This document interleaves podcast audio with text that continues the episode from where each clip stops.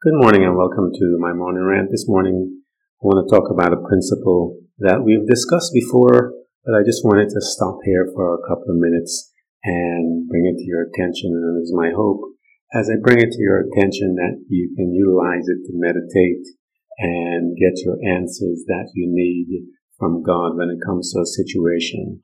And I want to go through the Word of God and bring this um, principle out and so that you can see that uh, based on your perspective on something will dictate how you come out and how you deal with that situation.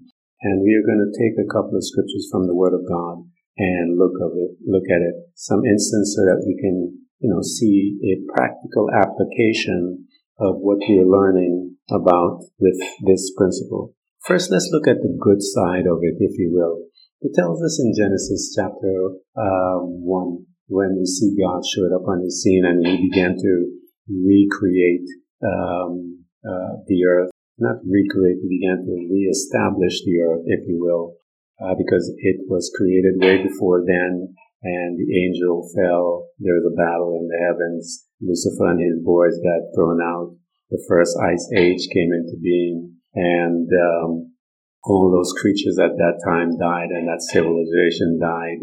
And then God showed up and he begins to um, reimagine the earth with some new creatures and a new man, if you will. So it tells us in Genesis 131, and God saw that everything he made and behold, it was good.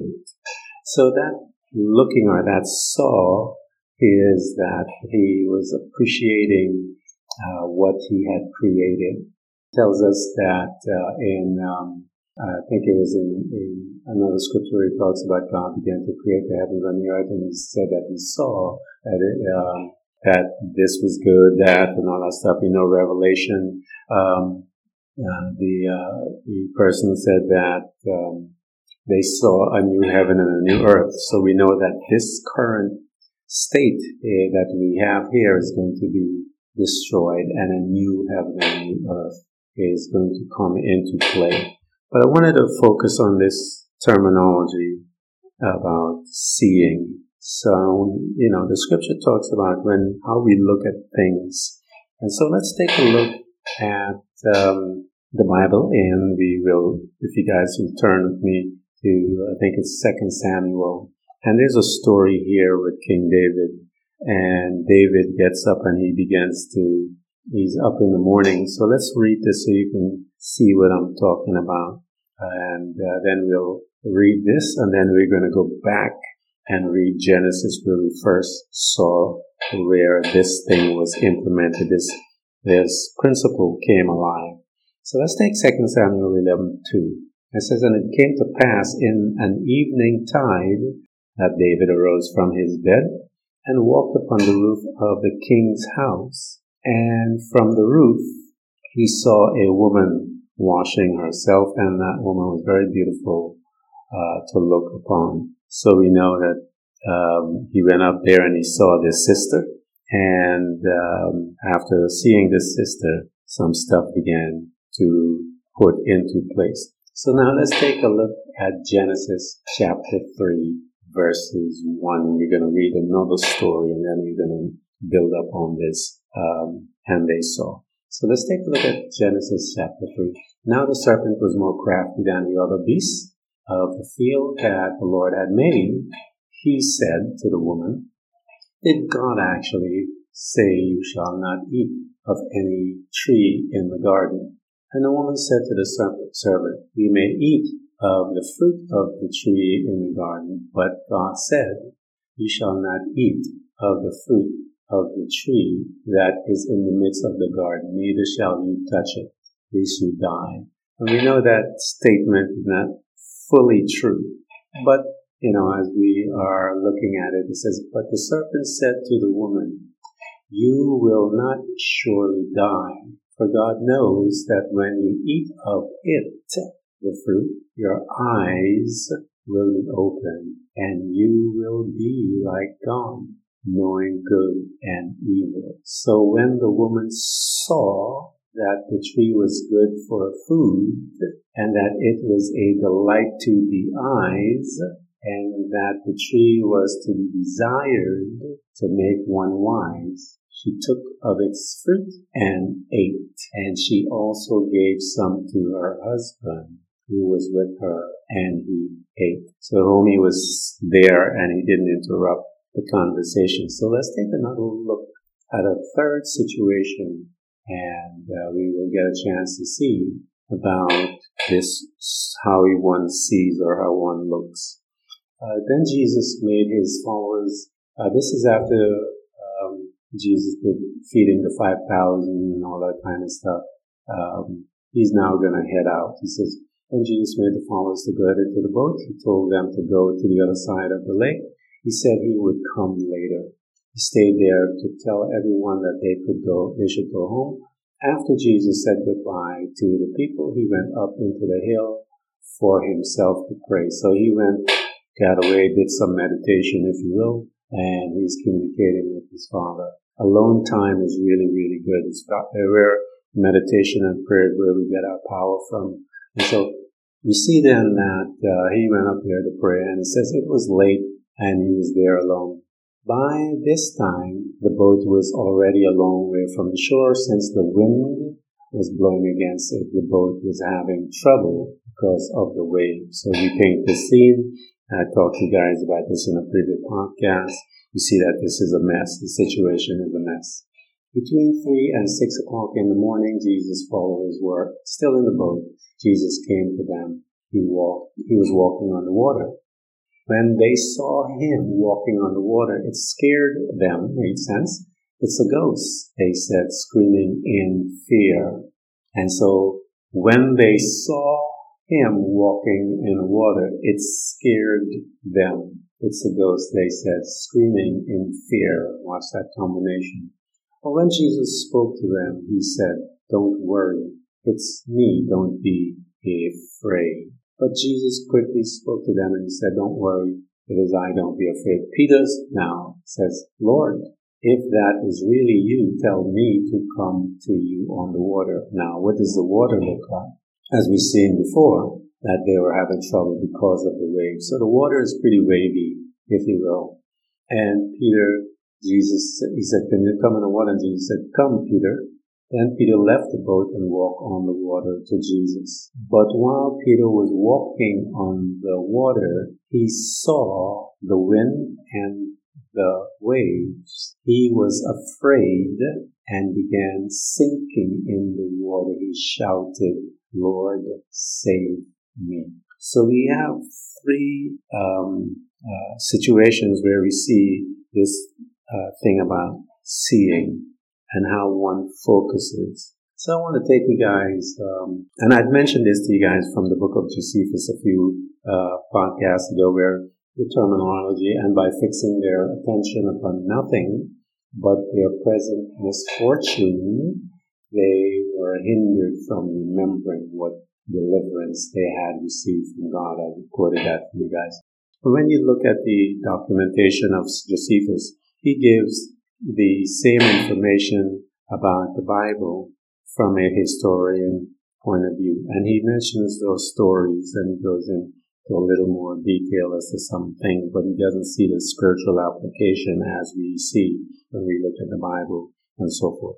But he talks about another situation when the people came to this area and the water is bitter. And it tells us that they looked and they saw this water as bitter. But when Moses came and he looked and he saw the water, he didn't see bitter water. He saw an opportunity whereby God can do his mighty work and make the water drinkable, which he did. And so how you approach your situation, how you look at your situation, if you will, it'll determine your victory in your situation. And we saw Genesis chapter 3 where the woman saw when in verse 6 so when the woman saw that the tree was good for food and that it was a delight to the eyes and that the tree was desired to be wise she took it and ate it So watch her. So when she, the woman saw that the tree was good for food, she is in her own wisdom and knowledge. And we studied a little while ago that we ought not to trust in the, put our faith in the wisdom and knowledge of men, but in the power of God. And we see this woman with her wisdom and her knowledge. She's now making some decisions that it was going to make her wise, not understanding that she was already a God on this uh, dimension. God says, you were created as gods, but you will die as mere men. Not understanding. So she took this and she ate it. And how you look at your situation will determine the result of your situation. So she took this based on her wisdom and not on God's wisdom and insight. God said, don't touch. She went and did what she got to do. And as a result, the price was expensive. The second story that we're going to look at, as I mentioned to you, is in uh, Matthew when Peter is um, walking on the water. And he stepped out in faith and he was doing pretty good, like most of you and I do. And so when he saw, okay, he looked at his situation differently because he was walking on the same water, the same wind, the same everything. But when he saw something happen to him, he saw with a fearfulness, the seeing brought him back into fearfulness. And when you come into fearfulness, you have lost it. There's a scripture that talks about the rest of God, and I've talked to you guys about this, that when we enter into the rest of God, when we're moving on a faith project, if you will, when you are restful, resting on the Word of God, and you get there, you'll know it because you'll stop worrying and all those other things. When you get there, I believe it's, it's that space that you and I are in faith. Until you get there, you're not in faith yet. So we see that Peter, uh, he took his eyes and he began to look at the same way, the same thing, and he perceived the situation differently than how he started his journey. And when he saw, the Bible tells us that he sank. Now let's take a look at David in 2 Samuel. And it came to pass in an evening tide that David arose from off his bed and walked upon the roof of the king's house. And from the roof he saw a woman washing herself, and the woman was very beautiful to look upon. Now, the actions that uh, David took when he saw her was he, it led him to committing murder. He killed her husband in order to get access to that woman. So how you are looking at situations will determine the outcome that you have in the situation.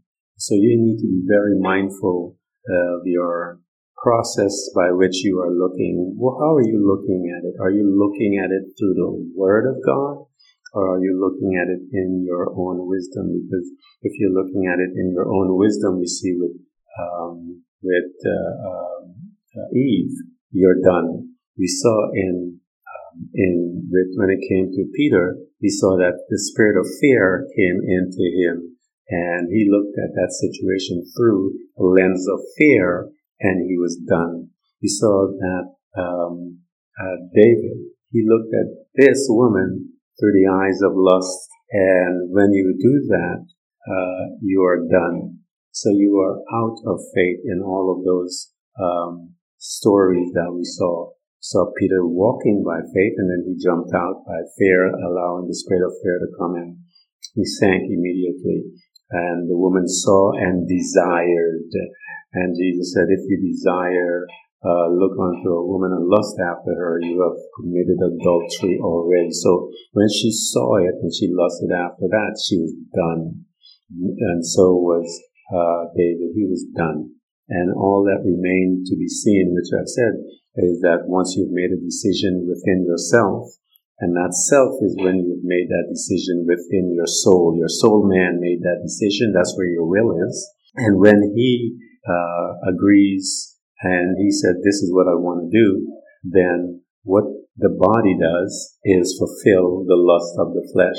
And when uh, it, the body is the instrument by which the desires of the man, the soul of the man, is now going to bear fruit from it. So that's what Jesus said. If you lust after, you're lusting with your internal being and your flesh, you carry out what you want to do. So uh, I wanted to bring this principle to you so that you can look at your situation and how are you looking at it? How are you seeing it?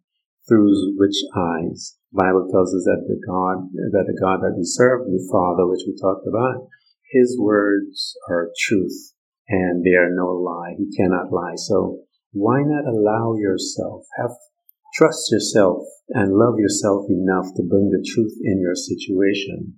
And uh, after you have done everything, the Bible says, stand firm, hold on to the word of God, because you are, what is it going to do when we are walking by faith? Our faith is the mechanism by which we get an opportunity to see the power of God. And so allow the power of God to come into your life because we saw the power of God with, um, with Peter when he walked on water. We saw the power of God when he sank. Jesus grabbed him and immediately we saw the power of God when God came to Moses, uh, not Moses, came to David and said, Hey guy, because of all this crazy stuff, you cannot build a temple.